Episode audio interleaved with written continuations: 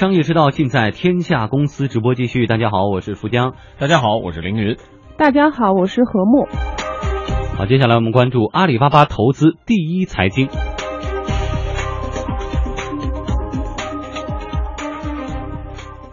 据媒体报道，中国最大的互联网公司阿里巴巴今天以超过十亿元的价格入股第一财经传媒有限公司。入股以后呢，阿里将占一财传媒近百分之三十的股份。嗯，给大家来介绍一下第一财经，它呢隶属于上海东方传媒集团，也就是大家熟悉的 SMG。呃，目前呢拥有第一财经电视、第一财经日报、第一财经广播、第一财经周刊，还有第一财经网站、第一财经研究院等等吧。是中国著名的财经传媒集团。哎，网上呢对这两家公司之间的跨界合作也是猜测颇多。有一种说法呢说，传统媒体日渐式微的情况下呢，一财接受阿里的求爱，这是有抱大腿的嫌疑。但是在上海交通大学学者魏武辉看来，一财并不缺钱啊，抱大腿这个说法并不成立。呃，一个是整体来说，因为股市最近很好嘛，那么所以作为一个财经媒体来说。它就比较热闹了，受众也比较多，无论是报纸还是电视还是。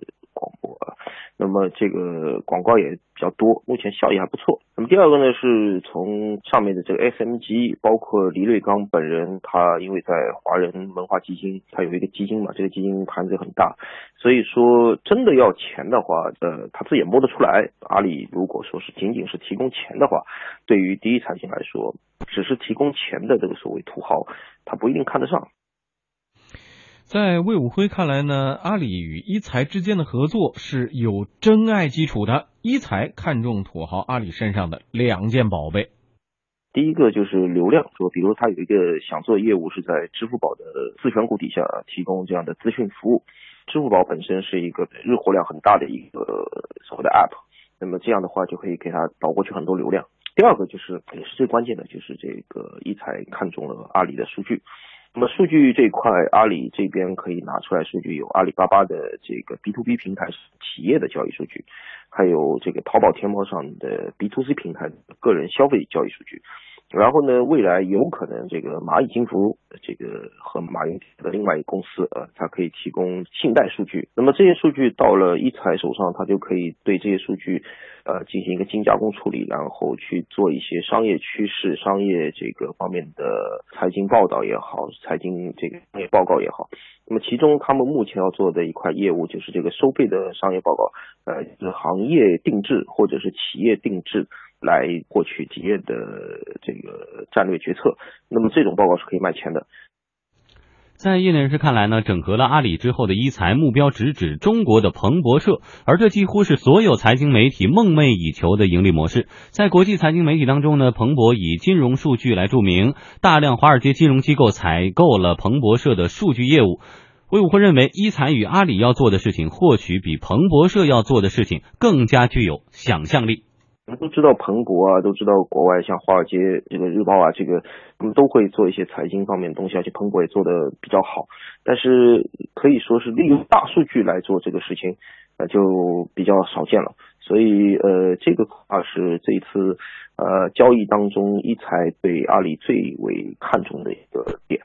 嗯，刚才呢，我们的专家魏武辉呢分析了他的观点，他觉得阿里跟一财之间的合作，阿里要的是一财的资讯，可以在自己的支付宝啊等等地方挂一些呃推荐股啊或者股票的说明的一些资讯，而一财呢可以要到阿里的等等交易的大数据，无论是你的贷款还是说大家的网购或者等等金融服务的数据，你就可以自己去做很有这个说服力和权威性的报告，将来可以卖钱。除此之外，何木还觉得有没有他俩合作的可能性？呃，如果从数据的角度来看的话，其实你会看到他们的数据是截然不同的两种类型。嗯，嗯就是阿里上面所沉淀的数据，全部都是消费品交易的数据，就是无论是直接的交易对 B to B 还是 B to C，它的都是这种消费品，对不对？但是一财呢，它一直是一种财经资讯的提供商，就是我们如果从这个内容制作，但是它因为是财经资讯，所以它其实更多的是关注到投资品的信息，就是我。我是关注到所有的，包括股票、包括债券、包括信托，然后甚至包括其他的很多呃投资品的这样子的信息，他们是两种完全不同的这种类型。就这个信息家里没有。哎，对，那从呃，另外呢，从这个这个阿里的战略布局上来看，它似乎一直都对啊这种财经的传统的媒体感兴趣嘛。就是之前的时候，它似乎有意过二十一世纪啊，但是可能因为种种原因没有成功。还有一个原因呢是说，呃，这个呃，从这个这个呃嗯第一财的这个股权上来说，它是可以流动的，起码阿里是能买到的。你说阿里如果要去买新华财经，买 CCTV，那他买不到，关键是，那对吧？这个股权是没有办法这个出售，是固化的。那所以从这个意义上来说的话，他们确实是一个比较好的结合。还有呢，就是你从这个第一财经的报复上来看，你只要看一下它的呼号，它是 CBN China Business News。嗯，这个在此之前的时候，我总认为 China 开头的都已经都一直是北京所在的 媒体的专利，但是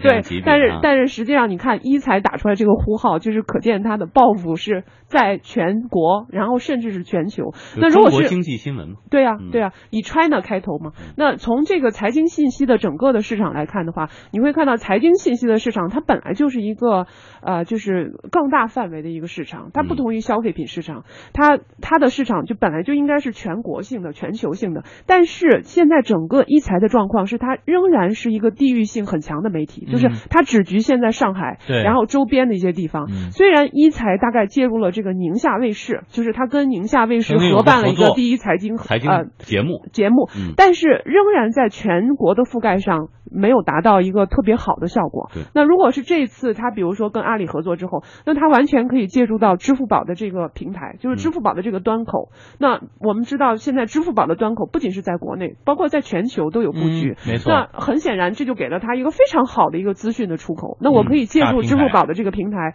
然后把它变成一个我的受众是全国甚至全球性。嗯，好，谢谢何木的分析哈。在一小段广告之后，我们继续来说一说阿里巴巴为何对投资媒体情有独钟呢？你的酸奶有咖啡尔吗？君乐宝咖啡尔八种益生菌发酵，唤醒肠道活力，三点零克优质乳蛋白，细致营养好吸收，高品质好营养，无需冷藏，酸奶就喝咖啡尔。君乐宝乳业。广汽本田夏季服务月欣喜开启，整个六月车主到店即享丰厚大礼包，领取精美礼品，免费洗车卡，购买保险还有大优惠。详情咨询广汽本田特约店。广汽本田。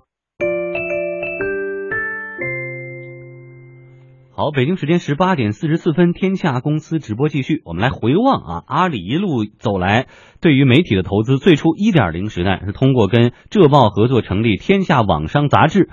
此后呢，阿里也直接或者间接的这个投资了财新传媒，都属于业务渠道的媒体投资业务。嗯，再来看进入二点零阶段之后呢，阿里先后投资入股北青报的社区报业务，以及在西南地区成都某都市报的农产农产品的电商业务，还有中国经营报的家族企业的企业家社群业务，以及南方某媒体的文化娱乐业务。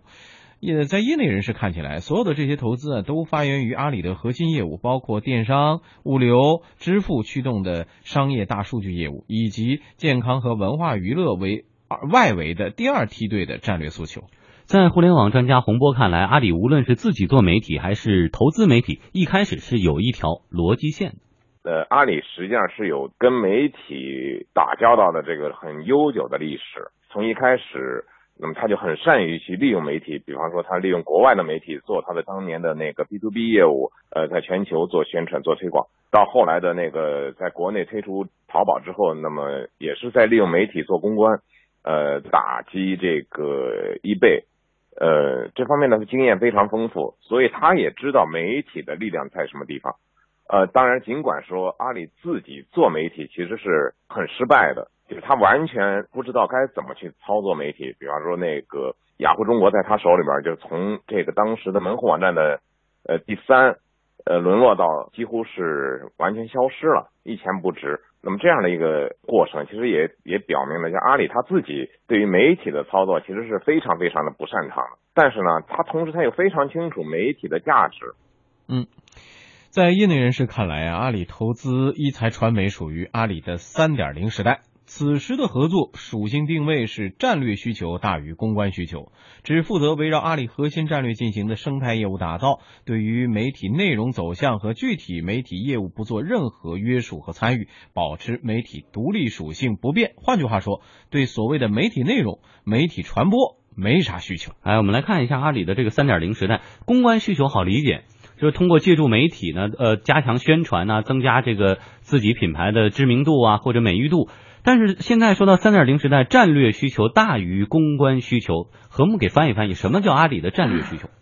呃，战略需求就是指的是说，他呃，就是想介入内容产业。就是我之前可能是做渠道的，这就好比是什么？我比如说我以前是个送报的，但是我现在想变成媒体大亨，嗯，大概就是这么一个意思吧。啊，对我变成媒体的这个报纸的内容的制造商，大概是这样的。那如果是这样子的话，那呃，我们之前的被采访对象说了，说这个阿里似乎做过很多的尝试，但是似乎不太成功。也就是说，呃，这个互联网